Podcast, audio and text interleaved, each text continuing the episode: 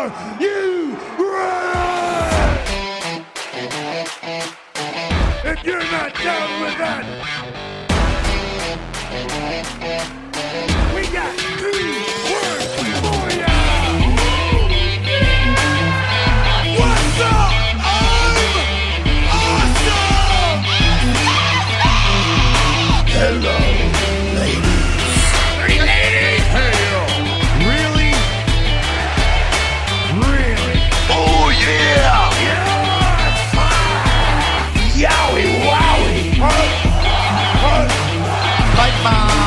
mom. Baby. It's true. Believe that. No, Matt, I've, I've, I've never been that curious about watching that secret Lars Sullivan video. But oh, we recording. Oh, hey, everybody, welcome to the Two Words Podcast. I'm sorry. You don't want. You don't want to see. Uh, I don't think you realize how difficult this was to get. You have to search very Exclusive. specific things. Got exclusive content for the show, and you're uninterested. Yeah, I'm very uninterested. I've never been less interested in a viral video. And I was in college in 2010. Like, you have to understand, there was some. There was a time that viral videos were my life. That was. There were there was a time when viral videos you didn't want to see. Were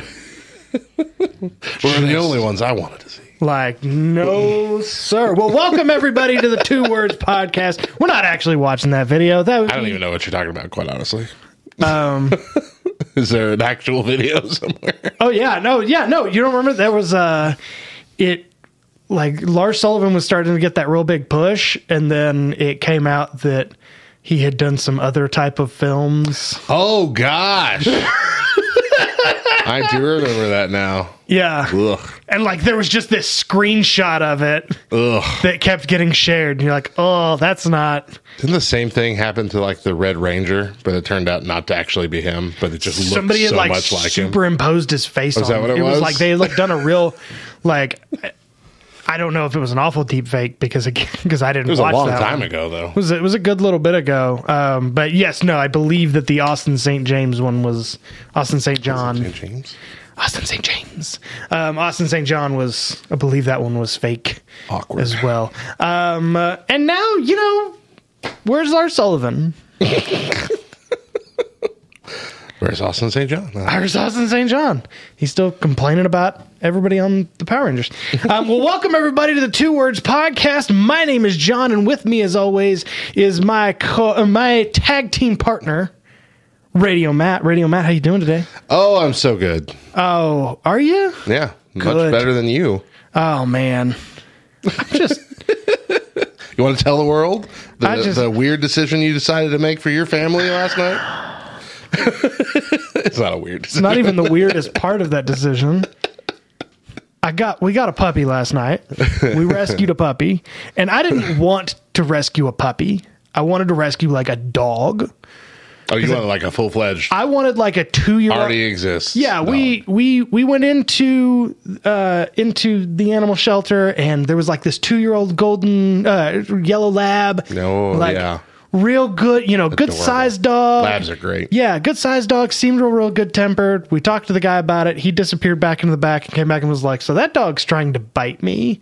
And I was like, Well, can't get that dog. Um, and then we started like walking around. I was like, We want something pretty like even tempered because, you know, we do have a very young daughter. And so, you know, I don't want anything that's going to play too rough with her. And he goes, Well, I got this old boy over here. And when I tell you a dog that I've I've never seen a dog give me the put me out of my misery face. this dog was five years old, had had a gray beard, had Oh, a gray gosh. goatee, had a giant scar across the top of his head, and was just like, "Don't don't adopt me, man. This dog's seen some stuff. You don't want me." Um, and then I the girls went home, and I had to go do a do a thing at the church. And then I got home and they have named the dog Hot Pocket. That's the best name just- ever. I love that name. So Hot Pocket. So I have a I have a tiny puppy named Hot Pocket. Oh, I would get to do the Jim Gaffigan thing all day. Hot Pocket. And so, yeah. Well, and that's like we've taught my daughter that now. We go hot pocket.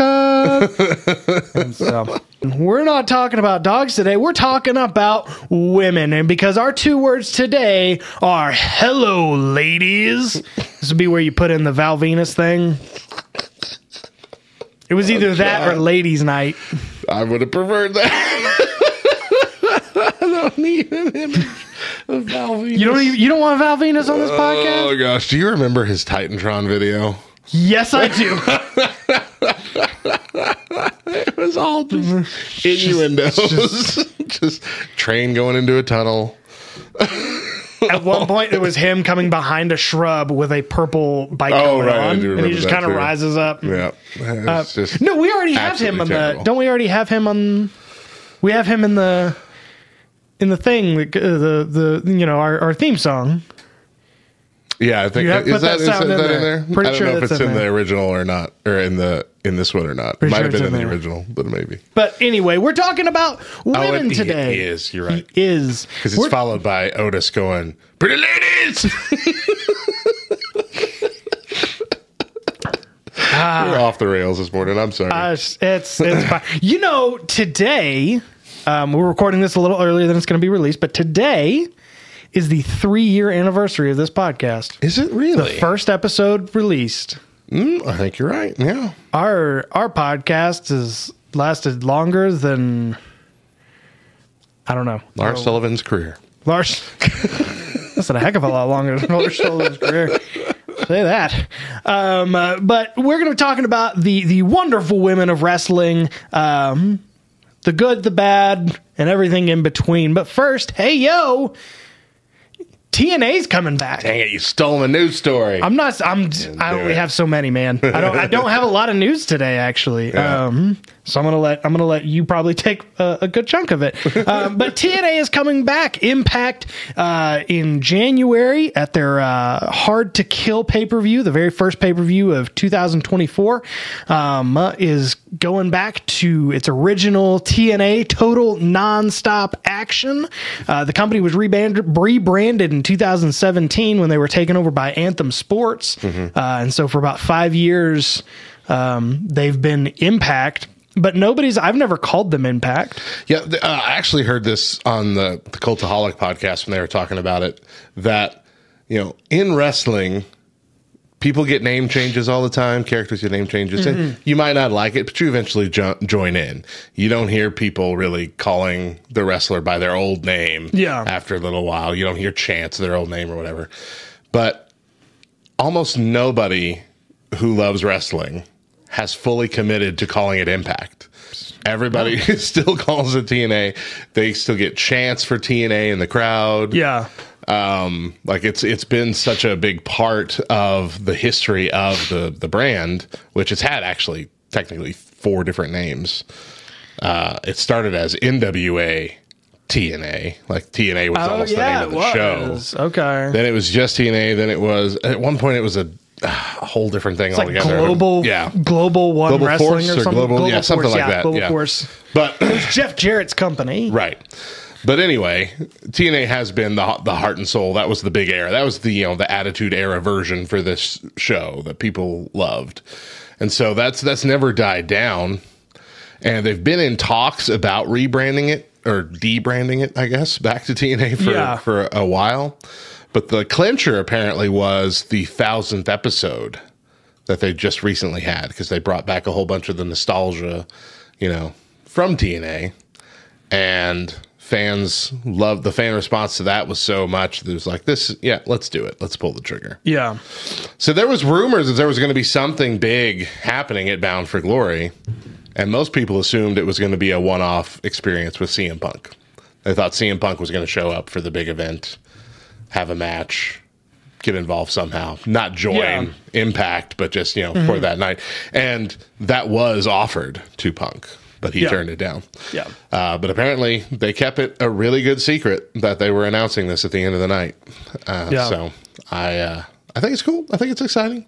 I mean, I, I have not been really interested in Impact since it's been Impact But there was Oh, yeah. quite a few years during total nonstop, total nonstop action that I was interested. Yeah, because TNA really like it really was a different product.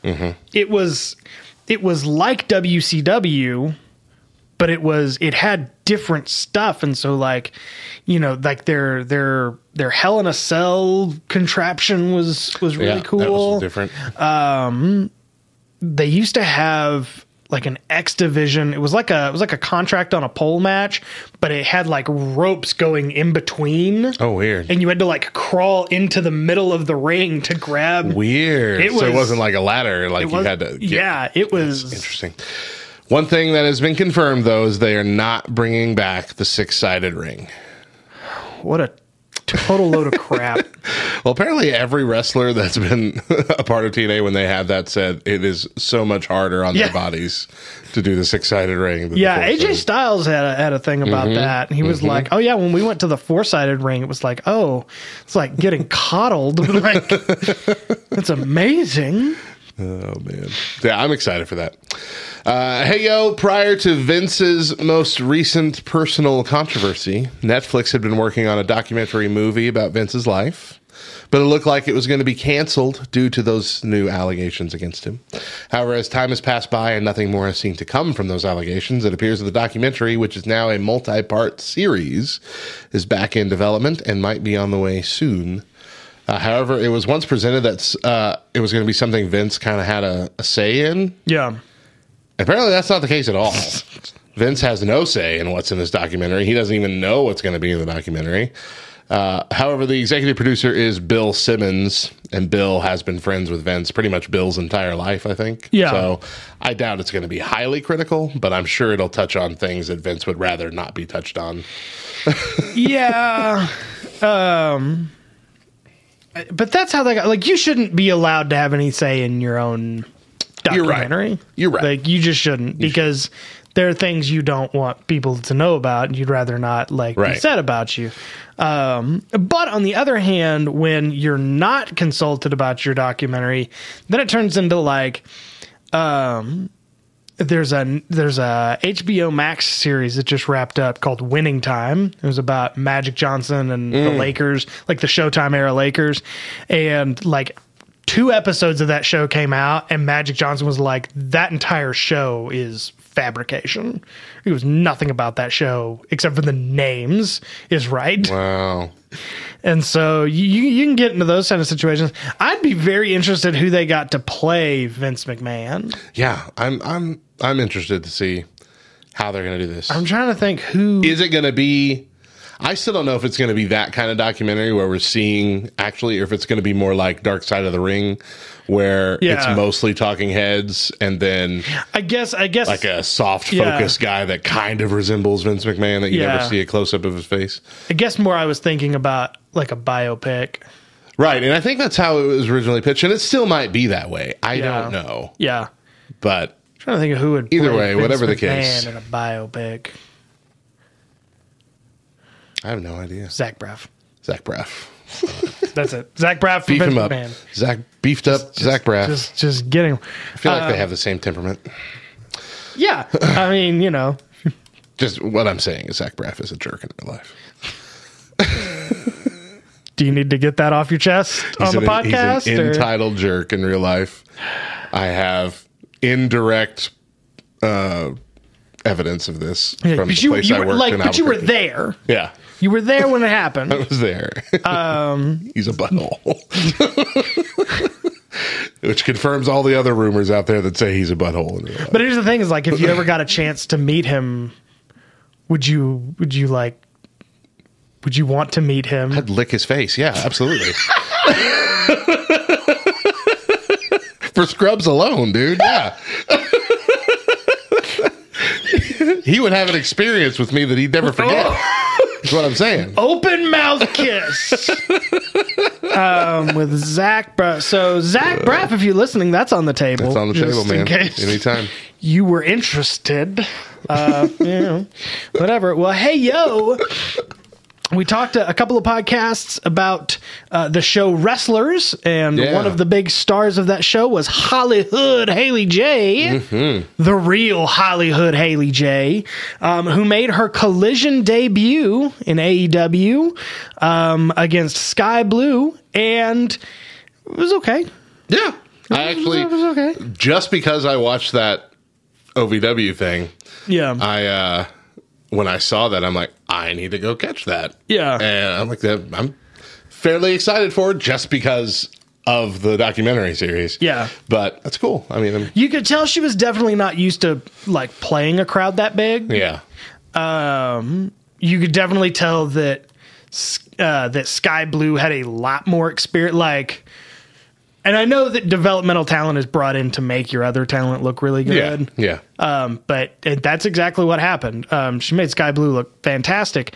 Um, but also it was weird to it was a weird decision to me just because like you have this documentary that's come out which is probably 90% the reason you called her to come and do this Right, like yeah. so you do her you you do that to her to like for her to lose and i in like a very unspectacular fashion i just thought it was kind of odd um, uh, what i did find really funny about the, the the video segment that i caught of it um, they were they were talking about something tony khan is doing for sting it was like, oh, we got this, you know, Tony Khan has a gift for Sting.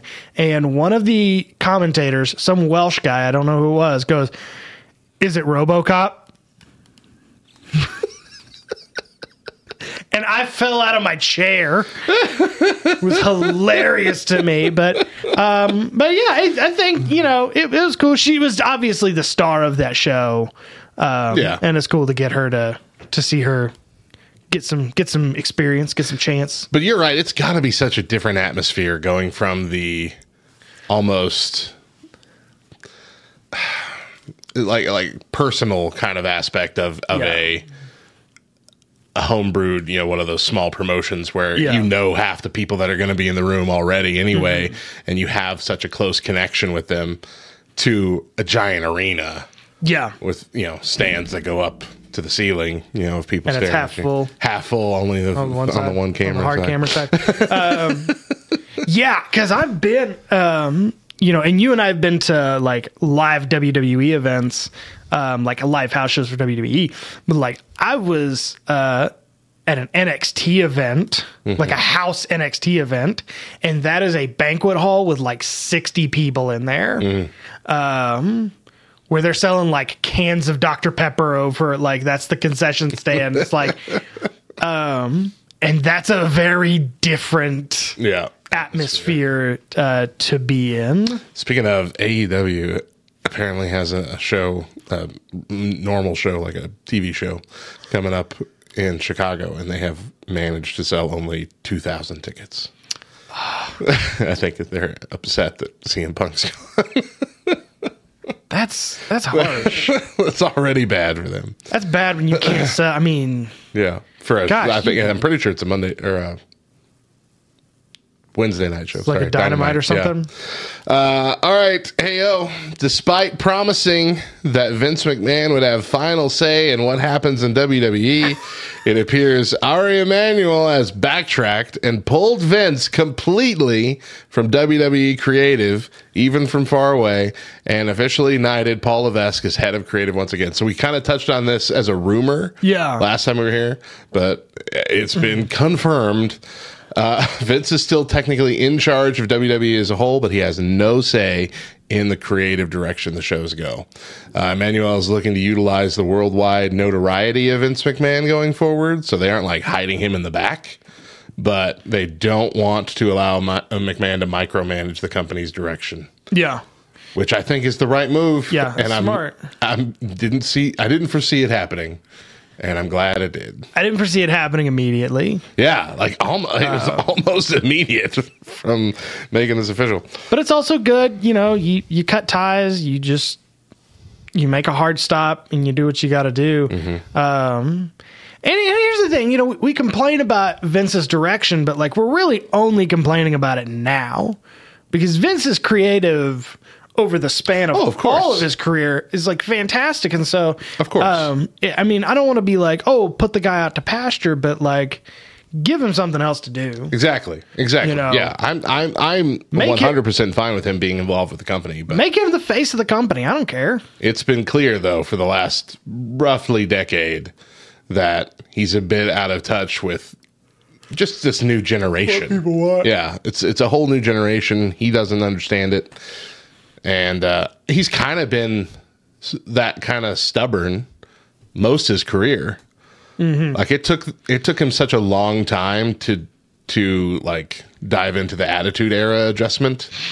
You know, like they just kept with the old hackneyed. Here's Yeah. here's uh Jim the plumber. You know, whoever else it was. Here's Moon Man. Yeah, they're all they're all like occupations. Yeah. Here's Kane as a dentist. You know that kind of thing. Mm-hmm. It's it's these weird that weird old timey wrestling. He held on to it for so long while WCW was the bad boys of wrestling. Yeah. kicking their butts every week. And so it feels like he's just always so reluctant to jump into the next era Yeah. you know, of storytelling. And it feels just like this last time it's been he's been dragging his feet even longer. Yeah. And It's- so it's time. it's weird to me to look back and watch because there was a certain time period where like if you watch the videos now you can tell the attitude era is about to start Mm-hmm.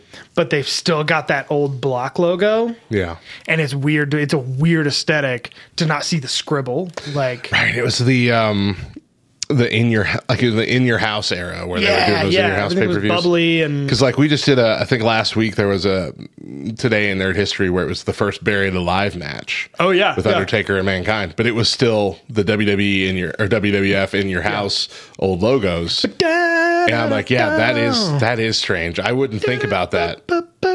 Remembering it back, I wouldn't Yeah. think that that was an in your house pay per view. I Yeah. thought that was a specialty Attitude Era pay per view, but Yeah.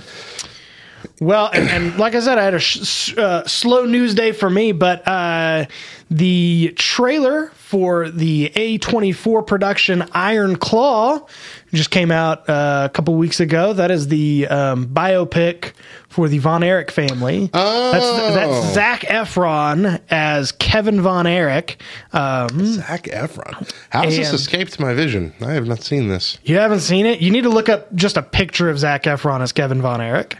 Doing it. Uh, Right because it is weird. This is definitely now. Now, before you hit enter, before you hit enter, okay. also it's spelled E R I C H. Um, well, it, I'm sure else find, wrote it. I'm sure I'm you'll find hovering out. over it. You'll find it out. Um, I want you to picture Zac Efron from High School Musical. Yes, that's that's the only way. That's I the only. Efron. Okay, now hit enter. Okay. Not that picture. that one? Not that one. This that one? one. Look how haunting that haircut and he's put on just a thousand pounds of muscle How old is he now? Holy cow! just is Is he forty years old? What is going on here? he looks like someone molded him into an into a, an old he-man action figure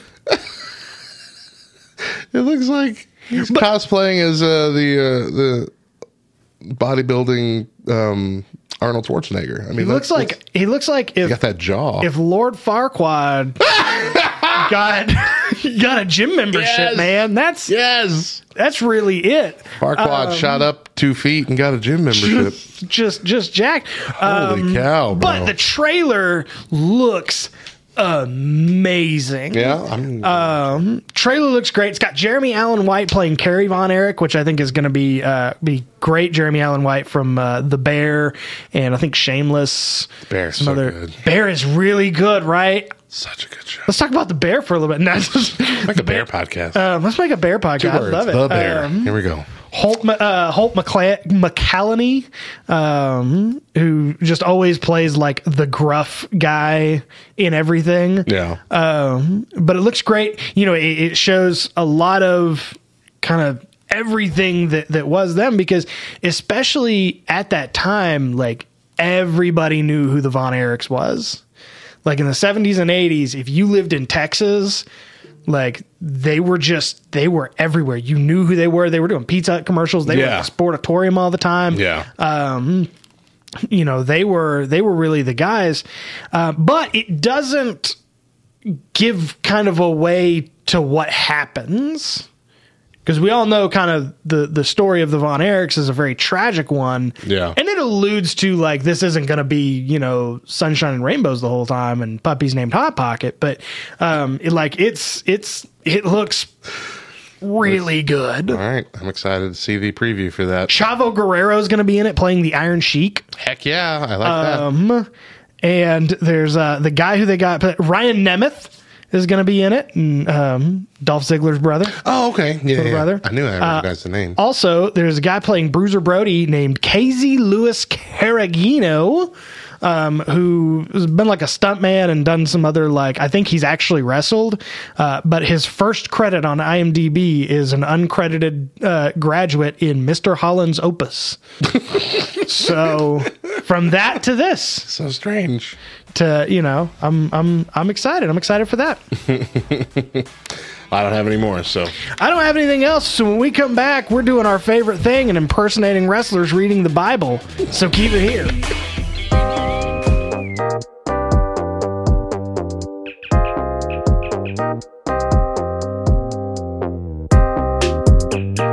Today in Nerd History.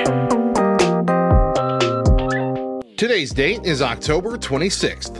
In 1984, The Terminator premiered in theaters. This science fiction film tells the story of a cyborg assassin sent back in time from 2029 to 1984 to kill Sarah Connor, the mother of the future leader of the human resistance against machines.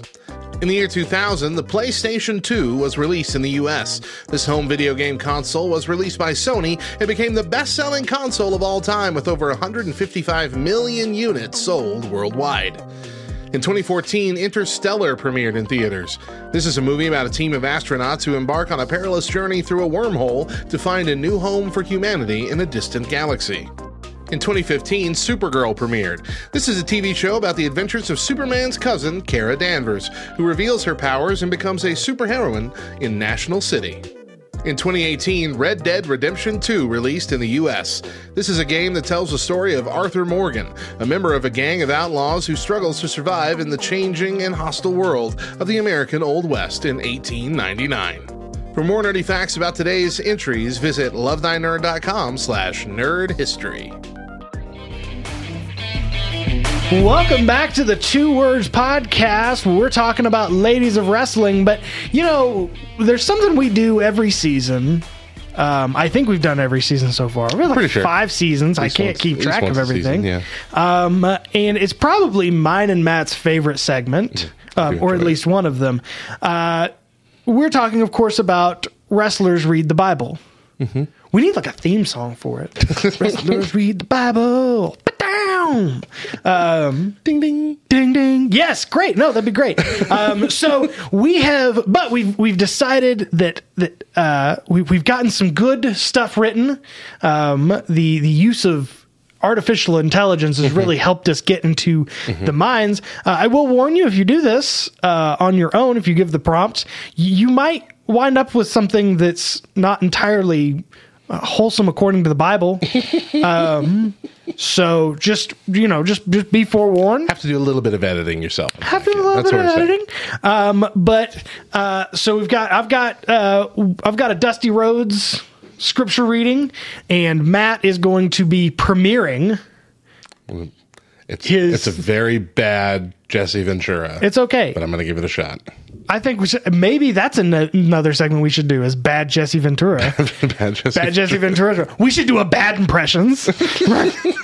That's that might even, be what the segment's been. I That's even better. I think it is mostly. But um, so, uh, do you want to go first? Or you want me to go first? Uh, I, th- I'm going to go first because yours is going to be funnier. All right. Okay. I appreciate almost guarantee it.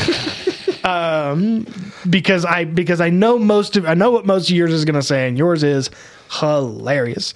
Um, so this is uh, the the son of a plumber, Dusty Rhodes. Reading 1 Corinthians 13, 4 through 11. This is the love passage. If you've ever been to a wedding, um, next time you're at a wedding, just picture this as being what's read. This is love is patient, love is kind.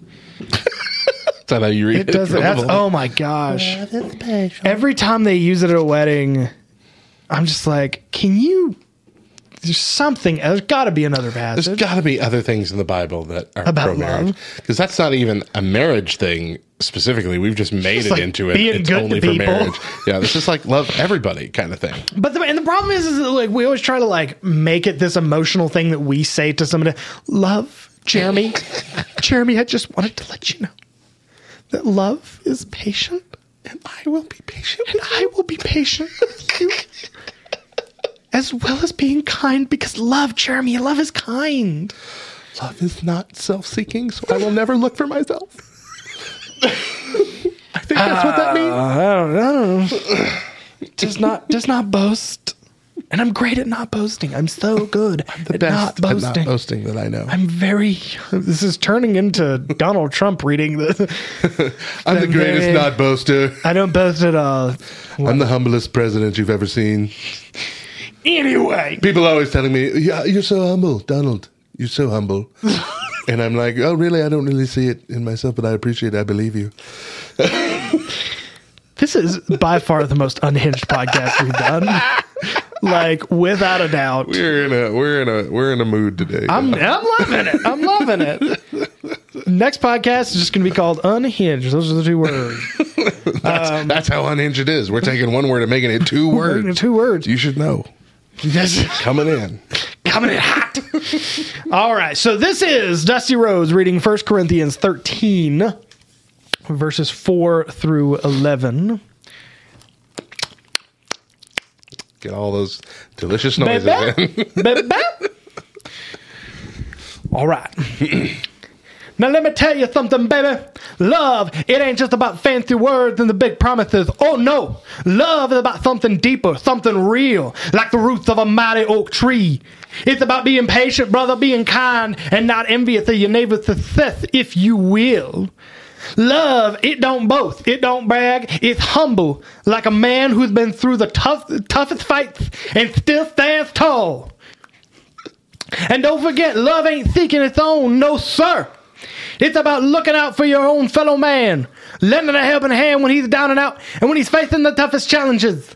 Love, it ain't easily provoked. It ain't touchy. It ain't sensitive. It's tough as nails, but gentle as a summer breeze. and you know what, my brothers and sisters?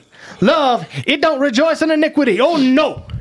Love rejoices in truth, in the triumph of what's right and what's good. It bears all things, believeth all things, hopes all things, endures all things. Love, it never fails, it never gives up, it never surrenders. It's a flame that keeps on burning, a force that keeps on going.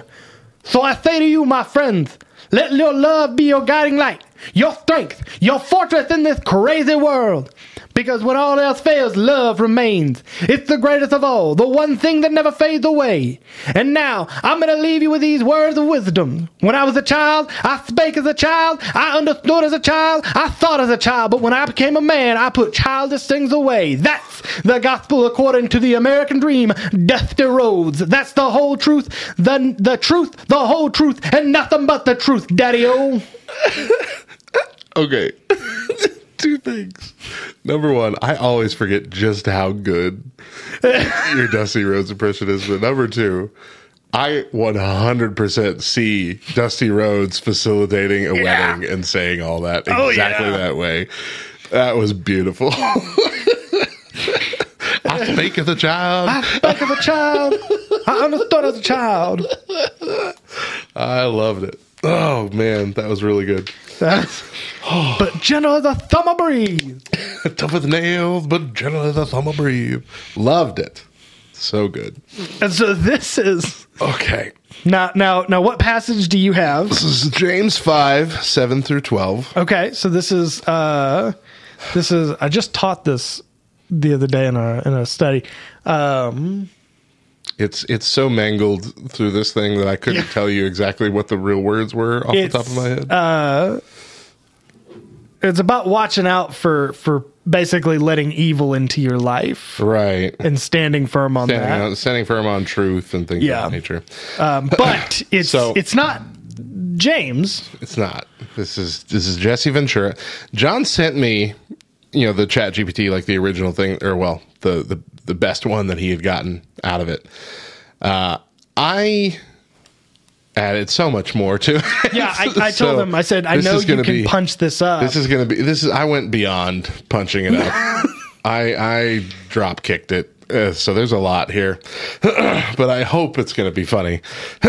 so, j- just for those who are unaware of Jesse Ventura, he after wrestling became a, a politician and soon became really well known for having a, a believing in a lot of conspiracy theories a lot of them. to the point where he got his own truTV show Yeah. called Conspiracy Theory with Jesse Ventura. Not just believing in them though, like interjecting himself into them. Some yes, um, you know, talking about because at one point he was a Navy SEAL, Mm-hmm. and so like all of these Vietnam conspiracies and mm-hmm. all this other stuff. but even just the basic stuff like aliens and Yeah. You know that that kind of stuff is it's all in there. So Got Baja Soda. call it the Baja Soda. all right, here we go. James five seven through twelve as Jesse Ventura. All right, listen up, folks. Be patient, stay vigilant, just like a whistleblower waiting for the right moment to expose the truth. Keep your eyes open, your mind sharp, just like Andrew D. Basiago, who as a child was a chrononaut working for his father at the Los Alamos National Laboratory on the DARPA experiment called Project Pegasus and was sent back in time to meet George Washington. And don't lose hope, not for a second. Hold on tight because just like a truth seeker digging through government lies about 9 11, you gotta keep pushing till the whole story is laid bare. Trust me, the revelations will be more earth shattering than the Gulf of Tonkin incident that dragged us into a war based on falsehoods. Now, when it comes to grumbling, cut it out. No room for that negative energy. Speak straight, speak true. Just like a researcher unearthing the hidden agendas of the powers that be in the CIA when CIA operative Lee Harvey Oswald was framed for the assassination of John F. Kennedy to cover up the deep state's connection to Watergate. And above all, my fellow truth seekers, let your word be your bond. No need for elaborate promises, no need for grand declarations. Let your actions be your testimony. Just like a whistleblower standing firm in the face of threats and intimidation from a radical Congress that has been infiltrated by shape shifting reptilian lizard beings from a planet hostile to our own, who are manipulating our world's governments to mandate a second voluntary forced vaccine on the populace to make us too docile to fight back against a full planetary invasion from the reptilian homeworld. So listen up, my fellow warriors for truth. Above all, my brothers, do not swear, either by heaven or by earth or by any other oath forced upon you by the Illuminati. But let your yes be yes and your no be no so that you may not fall under condemnation. That's the code of the whistleblower, Jesse Ventura style. Stay aware, stay vigilant, and never stop seeking the truth such as the Yerkes National Primate Research Center in Atlanta, Georgia, and their attempts to create half man, half chimpanzee hybrids under the guise of medical research. So why don't you tell me if our government is making humanzee super soldiers to bring forth a real life planet of the apes? I'm just asking questions.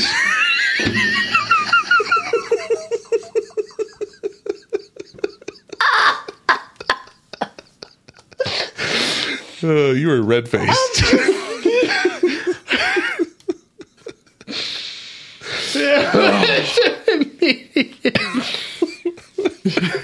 You tell me. Why don't you tell me? I'm just asking questions. Oh my Uh, goodness. so yeah, that that is largely inspired by uh, the Dudesy podcast that has Yeah. Will Sasso. Yeah. Will Sasso on there. Yeah. He does a fantastic, uh, fantastic. Um, Jesse Ventura, and the, he always uses it for like commercials, Yeah. fake commercials. BOGO beef days are back At at Arby's. Arby's. Here's you the thing though, is one you can't BOGO Togo beef blast potato basket. you can't do the impression without shaking your head like Will Sasso does. BOGO beef days are back. So why don't you tell me if mm-hmm. the greatest soldier in American history was a Bigfoot? But I love Oh. it. I love it. Eventually, we need to put together our own Bible. That's what. that's really what we need to do. Is our own audio Bible. I don't know. Um, the Gen Z Bible got heck flack for it. so I know. I don't man. think a, a pro wrestling Bible's gonna. that's, that's hey, you know. I mean, honestly, though, that's the goal anymore of of us millennial ministers is just to make the reformed guys mad at us for doing something fun. Just go viral for making me- the other Christians mad. Yeah, yeah, Yeah. Well, when we get back, we're gonna have some fun because we're talking about the ladies of wrestling. So keep it here.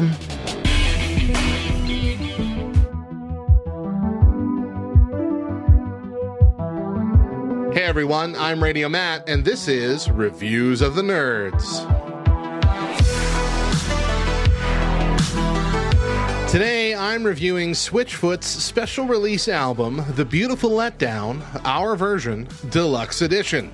This massive production features 25 tracks in total. Firstly, we have the fresh recordings of every track from the original album by the band, including an unreleased B side, Monday Comes Around, and a brand new track, In My Blood. But the big draw is that there's also brand new recordings of each track from names like Jon Bellion, Relient K, the Jonas Brothers, Colony House, and a lot more. Growing up, and frankly, still to this day, this original album was in my top five. From start to finish, it was beautifully done. And this new project provides a lot of fun updates and reimaginings, and the updated versions from Switchfoot are fantastic, though the two new tracks don't hit the same in my opinion. But diving into the guest artist recordings, that is a journey. I will say that there are some missed opportunities, with some tracks coming off as glorified karaoke renditions. Uh, for instance, OneRepublic's Ryan Tedder sings half of Dare You to Move in a way that hardly shifts a note from the original and just has no real flair. 21 Pilots Tyler Joseph sings a rendition of 24 as well. That is a, a bit underwhelming. It's still very beautiful, don't get me wrong, but the track is missing that 21 Pilots sound that people would rightly expect. A few gripes aside, most of the guest artists do a phenomenal job bringing their own flavor to these classic tracks. Kicked off by Jon Bellion's almost cinematic take on Meant to Live, Owl City's take on Gone is such a perfect combo, and Ingrid Andress's version of On Fire is hauntingly amazing. Several of these new versions are now in my personal rotation for life, most likely. This album is more than fine and is not just adding to the noise. Check it out today on Spotify, buy the album, or catch most of these tracks in the rotation of LTN Radio. I'm Radio Matt, and remember, try to sing along.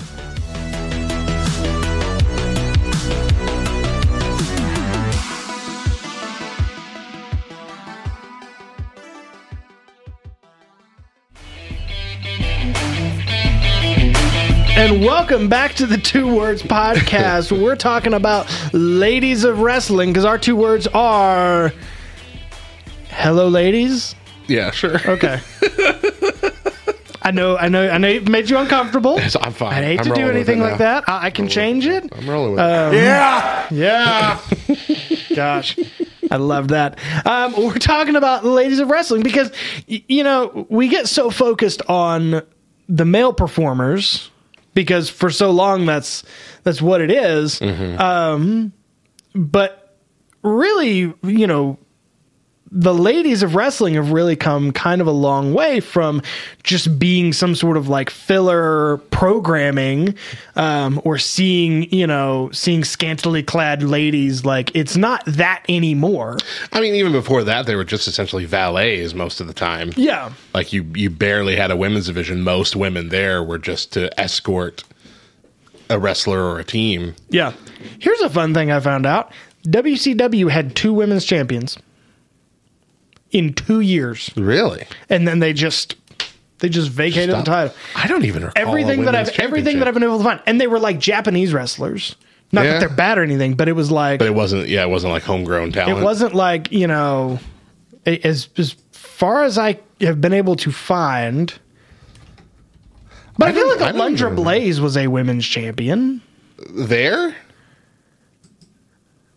I know she threw the championship in the trash. That was our championship. That was the W- our championship. Our like we, you know, we us how? over in WWE. I'm you know recalling the Okay, yeah, no, Medusa Medusa was in the in the tournament for it.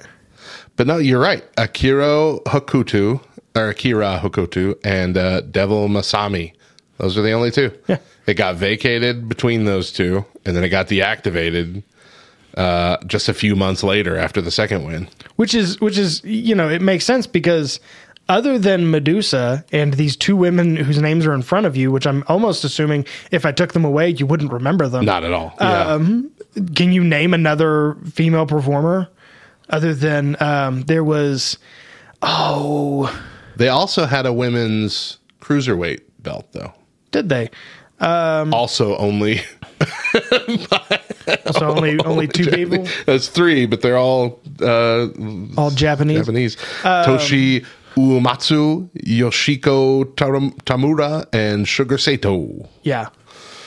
So I mean, like, it's only been in the last few years that women's wrestling has really taken off. I'd say, yeah, elevated at least Yeah. closer to the men's level. in early 2000s it was it was it was cool and then like you know mid to late 2010s and the early 2010s it was like the divas division Yeah, and the they made divas it- division was like they had the butterfly belt and The It was very barbified. Yeah. like everything was it was too too girly. which was intentional i, I get Yeah. that but you know like you look at uh wrestlemania 17 and I remember a lot of great matches from WrestleMania 17. You had um, Shawn Michaels and Chris Jericho. Mm-hmm. You had uh, um, That was one of the best WrestleManias Undertaker- ever, Oh, right? it was great. X seven. um, Undertaker versus um,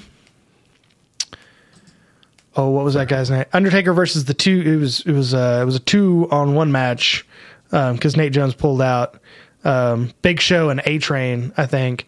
Uh, Mick Foley. no, I might not have been seventeen. No, Nineteen. Nineteen was the one I was thinking of. I think of nineteen. Okay, 19. 17 was still good though. 17 was great though. Um, yeah, yeah, 19.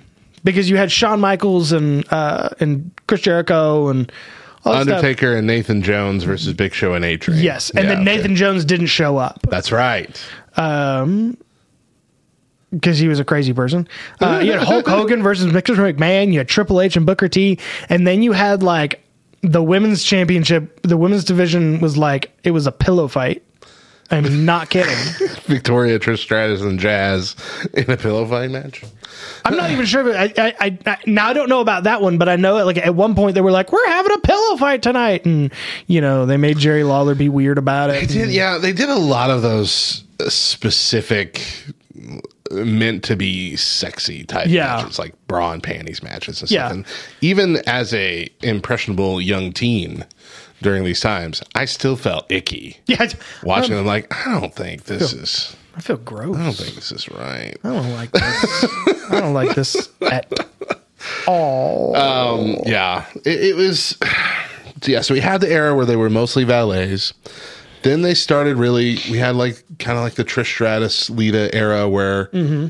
they were kind of transitioning from valets to being you know actual good performers again because they were good performers in the old old days before it was televised and mm-hmm. things. and then it, yeah, like you said, it kind of it kind of devolved into that Barbie doll divas div- division. it was the Divas division. And then so then we had, you know, we had some that were legitimate athletes.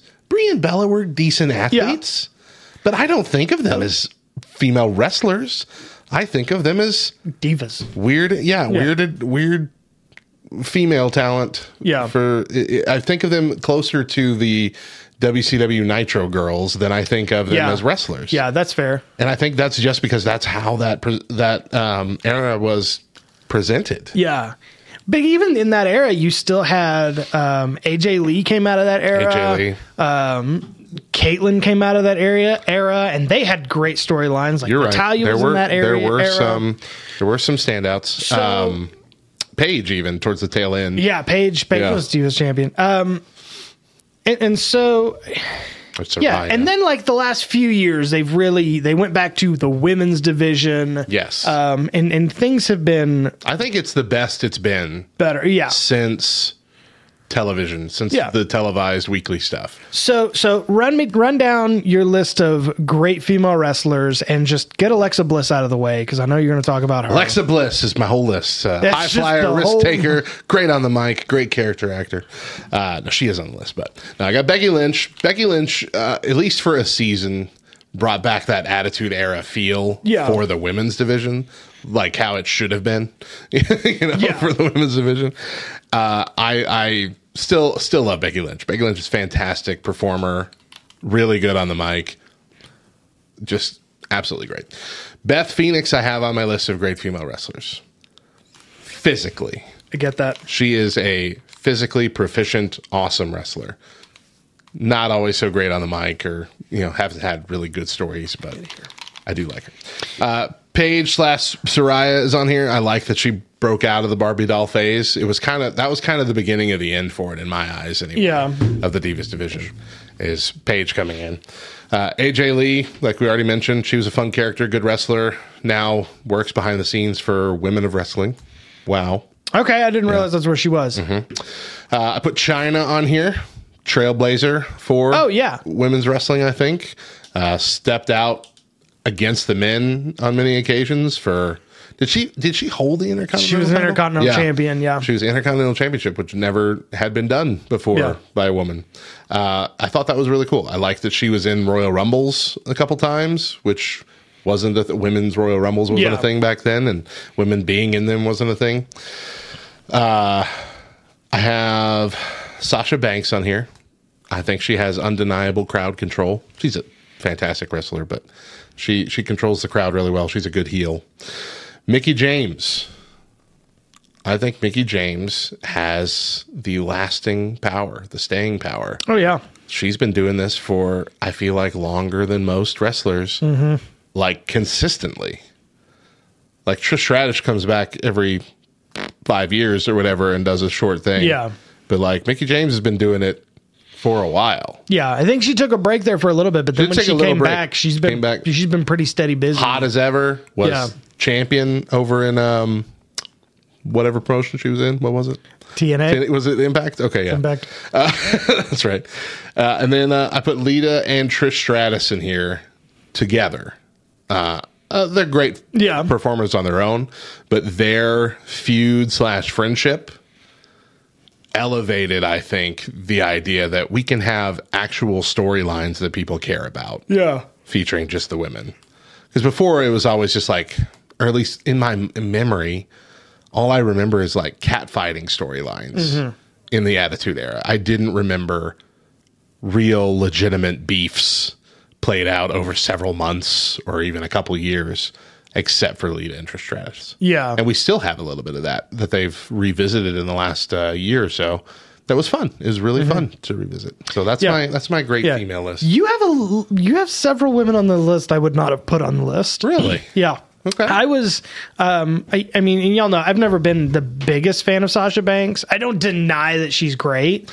That's kind of where I'm at. She's just never worked for me, you know. Um, She's not I- my favorite. I am just try to go objective. yeah, I'm sure it's booking that, that that's made it, but you know, um, for me, that that you know, I don't know. I want to hear your list then. Let's hear. it. Well, so so my list is uh, there are some similar similar spaces. Um, big Trish Stratus fan, big Lita fan because, like you said, they really started that jump yeah.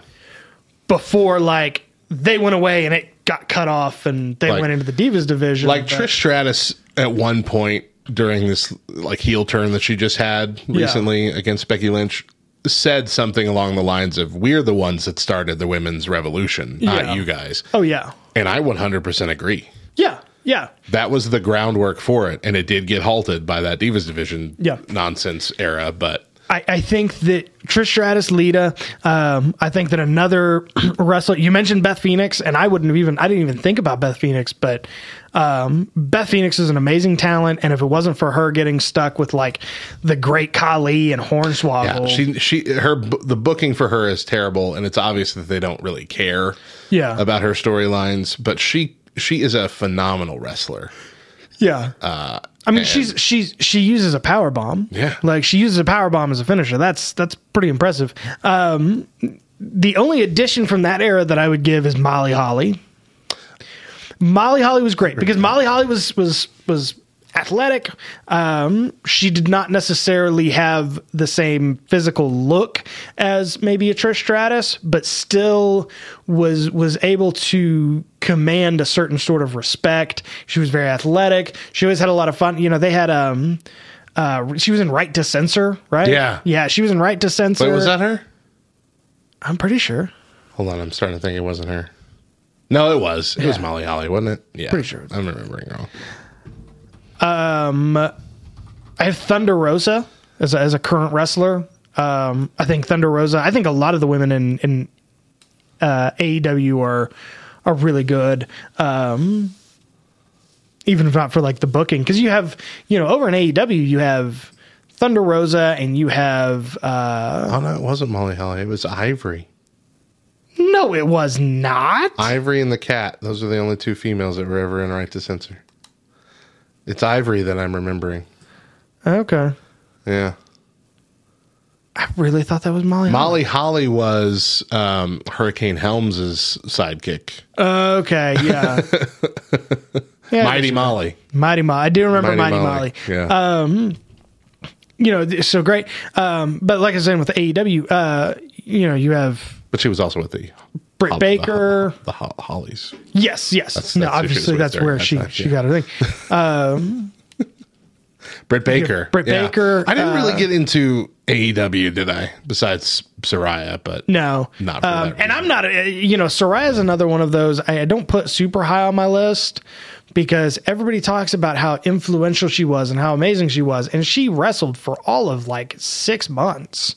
true. She really did not. Re- and I know that's not her impact, fault. yeah. it's not her fault. But you know, like, I, I just don't feel like you make movies out of people who had such limited careers. Hey, she had a great story, man. and it was a great story. Um, and if all of it's true, then sure, great story. And Vince Vaughn's great. I like Vince Vaughn, so I'll watch anything with him. Yes. Um, and the guy that played her dad, who's always in those movies with Simon Pegg. He was in Shaun of the Dead. I love that guy too. Um, but yeah, Britt Baker. Um, who am I missing from AEW? Uh, Toni Storm's over there. I don't have them all memorized. Um, CJ Perry's over there. She's on my list of not great female wrestlers. Um, Gail Kim. Gail We talk about Gail Kim. Gail Kim pioneered the, the knockouts division. Her WWE Yeah. stuff, not great. but that no. knockouts division, You're right. solid. You're right. Um, uh, and two more names I don't think that you thought of were mentioned. Um, Mae Young. I think as far as as someone who has been, first of all, who was ninety years old for thirty years, um, but she had such a huge like relevance.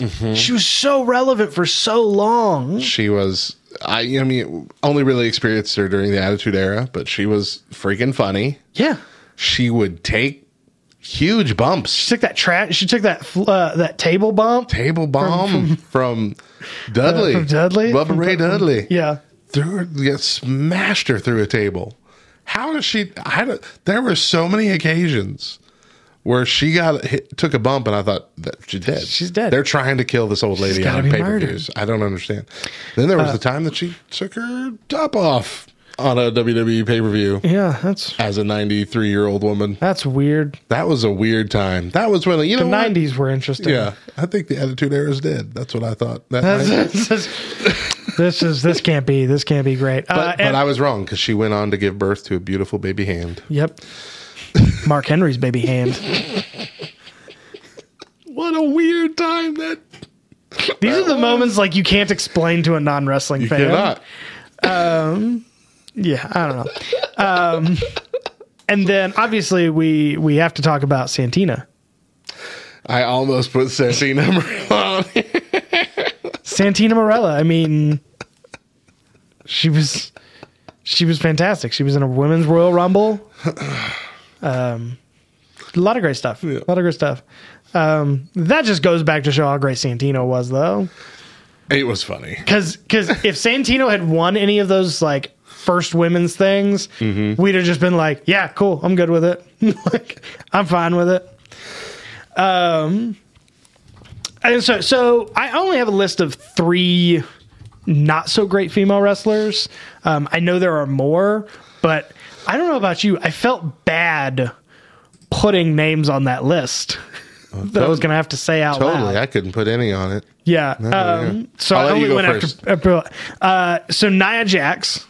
Yeah. I don't think Nia Jax is good in the ring. I don't think Nia Jax is um, relatable. I do not think that she is relevant. I think that when she was working with Alexa Bliss, who is on both of ours greats list, um, that was about the only time that that it really worked for her. And I like outside of WWE, I've seen plenty of interviews. Like she's she's really great. Yeah. Like she's fun. She's she's personable. She was on the Steve Harvey show one time, and like it was real fun. Um, but but in the ring, and when I found out that she had returned a couple months ago, last month, I was like, oh great. Yeah. And then we fired Dolph Ziggler. Right. Maria Kanellis. Hold on. Just to stick on Nia Jax, because she's on my list too. Let's just crap on she her. has she has a reputation of being an unsafe unsafe wrestler. Yeah. She has been the cause of several injuries. But on top of that, I really think that her being used as a heel pretty much exclusively is what's going against her. Because I think you're right. She's funny, she's personable. She should be a good guy Yeah. give her a chance as a good guy, but they're using her size and intimidation factor to be like, no, she's got to be the bad guy. Yeah. Every situation, which they're doing the same to Doudrop, which I think Doudrop wants, but that's that's the that's the the box that she can't break out of. Apparently, Yeah. I think she would be much better on TV anyway as a face if they give it a shot.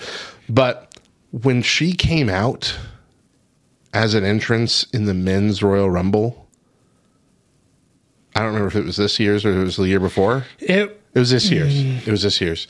She like came out, knocked somebody out that was supposed to be in the ring. And they're like, I'm going to be in the match.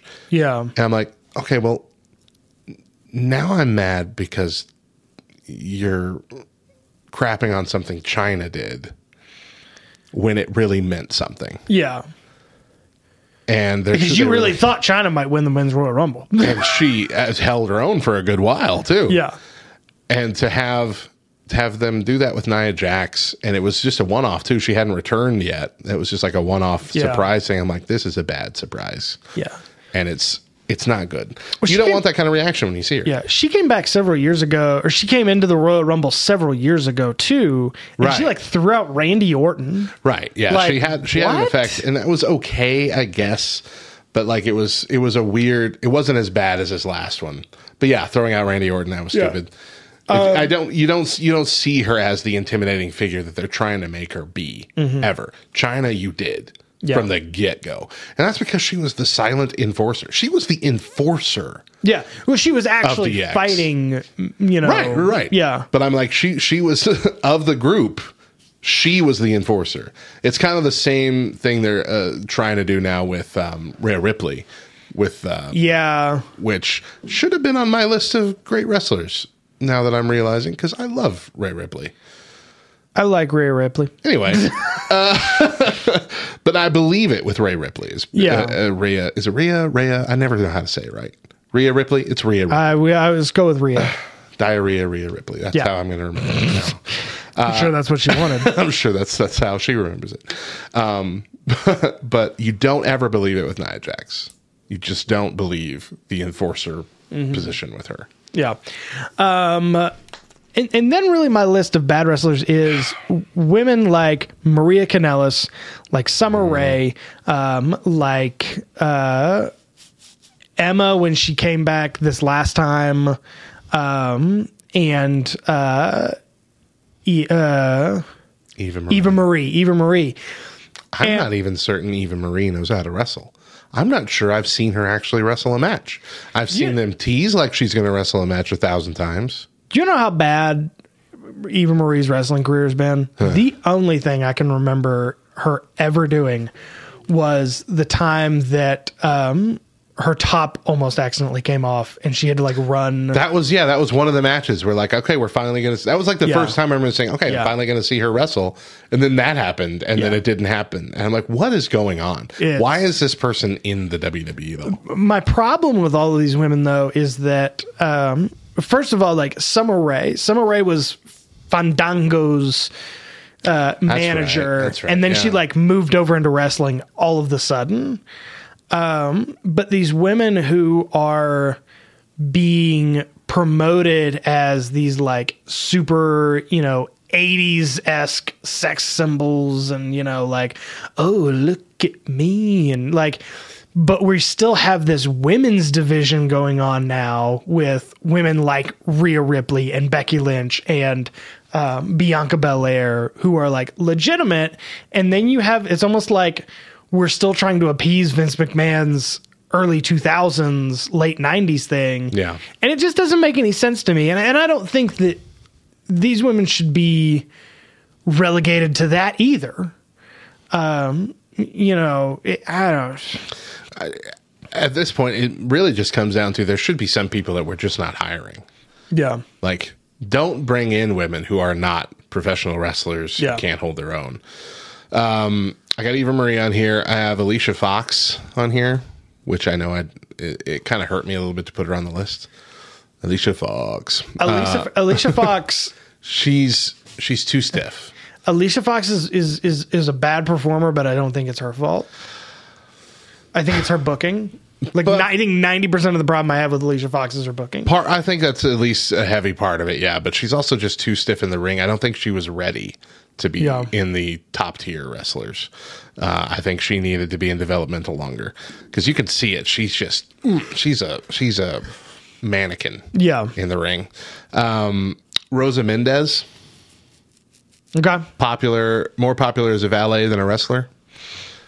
Uh, keep her there. That's my thought. Yeah. Just just let her do that. But here's the one that really hurt to put on here. And this I don't think is her fault. Natalya. I would agree. She's never had a good story or a push. She's often had terrible stories, like being the farter. That was her story. That was her gimmick for six months, farting in public on camera. It's almost like she's kept on the roster as a favor to the Hart family. Yeah. You know? She is very talented. She's a fantastic wrestler, and every now and then she gets a chance to shine. Yeah. She got that phenomenal match in Saudi Arabia. Yeah. Uh, I don't even remember who the opponent was because I was so focused on her. was it? She just got fired this year. Yeah, um, Lacey Evans. Lacey Evans. It was a really good match. She's really good at what she does, but she has not rena- been able to capitalize on it because Yeah. all of her creative has been hot garbage. Yeah. So definitely get that. That make that one hurt me to put on. Um, So so I have the question is do you think that things have gotten better or worse over the years? Now, I think that things have gotten better, but we really need to work on booking. Like we really need um to, to have someone that that is investing in these storylines because the storylines don't seem to really have any direction or point to them and then they just kind of getting like dropped off Abandoned. Yeah. right like we get we get these great starts and then they start they just fizzle out of nowhere like you to me and, and you're gonna dis- you might disagree but becky lynch coming back at summerslam two years ago was a waste Was that when she just immediately challenged Bianca Belair? yeah and it was like 20 two seconds, whatever Yeah. like yeah Yeah, I didn't like because that either. number one she we were gearing up for. I was looking forward to Bianca Belair versus Carmella. Right. I thought that was going to be a great match. And then all of a sudden, Becky Lynch comes out of nowhere. Sure, great, whatever. But then, It felt like that Hulk Hogan thing from WrestleMania, whatever, the one of the early ones where Andre the Giant won the belt at the end of WrestleMania, and Hulk Hogan's like, "Now I'm going to challenge you," and then he won. Yeah. really quickly. yeah, Like it just what's what was the point? Is it just to put it back on the champion now that they're back? I don't I don't get it. yeah. Um, and then you had uh, like one more match at the WrestleMania after that. Yeah. and then like you didn't really there wasn't really anything to that um and, and i think that consistently we have these storylines that just get dropped mm-hmm. out of nowhere and like all of a sudden it's not the way it was. And honestly i think that they need to let a woman run the women's division. Mm. I think they need to stop letting triple h run that division. I think they need to let natalya do it Hey, yeah. I think they need to let you know Trish Stratus or Lita or you know somebody who you know or at least be heavily involved in the creative. Yeah, someone who cares. I do believe that women's wrestling has gotten better uh, over the years, uh, but I, I like like like you're saying, I believe it's stalling a bit. I um, I'm gonna be honest and say that I feel like the female revolution was manufactured to fight the backlash from the first Saudi Arabia pay per view, where there were no women allowed. But despite the fact that it was manufactured, I think it was successful.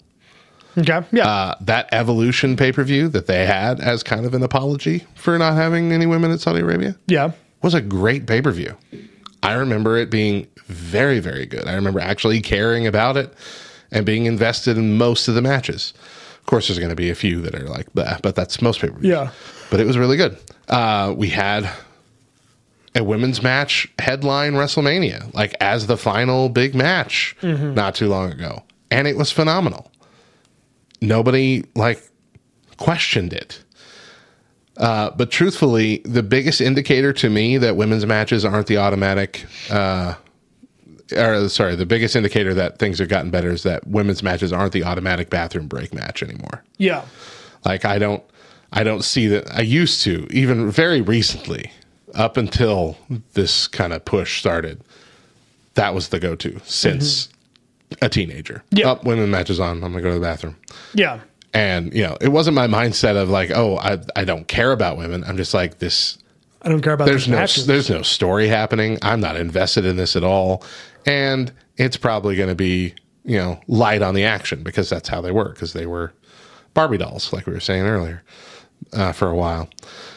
And so now those are matches that I want to watch, and so it's usually other matches, you know, lower on the men's card that I'm Yeah. skipping uh, to go to the bathroom. So I, I really think that's a, I, it's a weird metric to use, but I really think that's a huge indicator that things have changed for the better.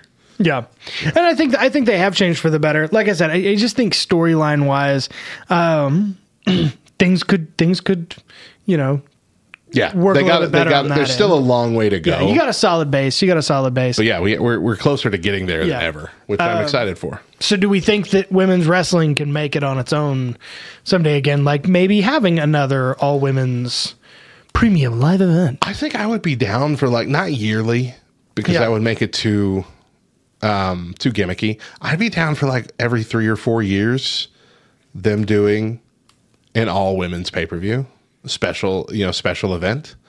Make you know, add a tournament or something to it that ends during that event leading up to it. I would love having that every now and then. Um I think they could carry it. Yeah. But if we're talking about like a full on promotion, I don't know. Like I we think have we're a long way from that. we have women of wrestling, right? Mm-hmm. And we we know that name because it's been around for a long time, but it's also been like canceled four times, Yeah. and revived four different times. Yeah. it's uh, it's sitting like on the verge of being successful enough to exist, but it it just struggles to keep an audience because it never it never reaches that level of success that a television company will commit to it Mm-hmm. to air it at a specific time every week. So like they're on a bunch of TV channels, but that's never aired on the same day or at the same time, and so Yeah. you can't grab an audience that way. Uh, I'm not sure it has the legs to be anything more than a glorified talent farm at Yeah. this point.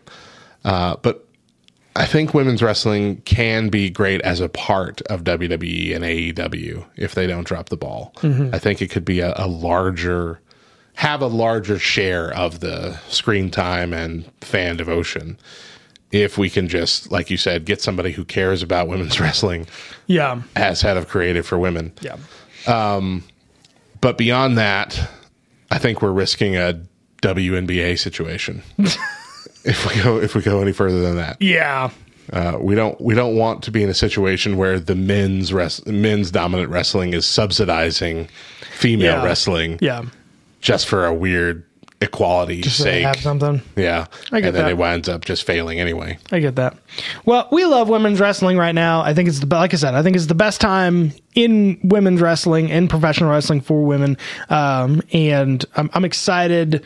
You know, as as two guys who have daughters, Mm-hmm. I'm excited for where it's going to be. You know, maybe when they become of age to to give a crap if they give a crap about it. I don't know. Give a crap Um, age. give a crap they give a crap age um but anyway if there's some other wrestler female wrestlers we didn't get to please head on over to our socials at two words ltn um and and let us know yell at us use all caps we don't care we're we're we're pretty thick-skinned about it adults. um, yeah, we're all adults. Um, and when we come back, I think we have two more episodes. I Two more episodes. Said we were going to have one, Yeah, I apologize. and then we said no. That was The my fault. People deserve two more episodes. We'll have one on November 9th, and then we're gonna have one on Thanksgiving Day as our season finale. and I'm thankful for you guys. Um, but until then, my name's John, his name's Matt, and if you're not down with that, we got two words for you.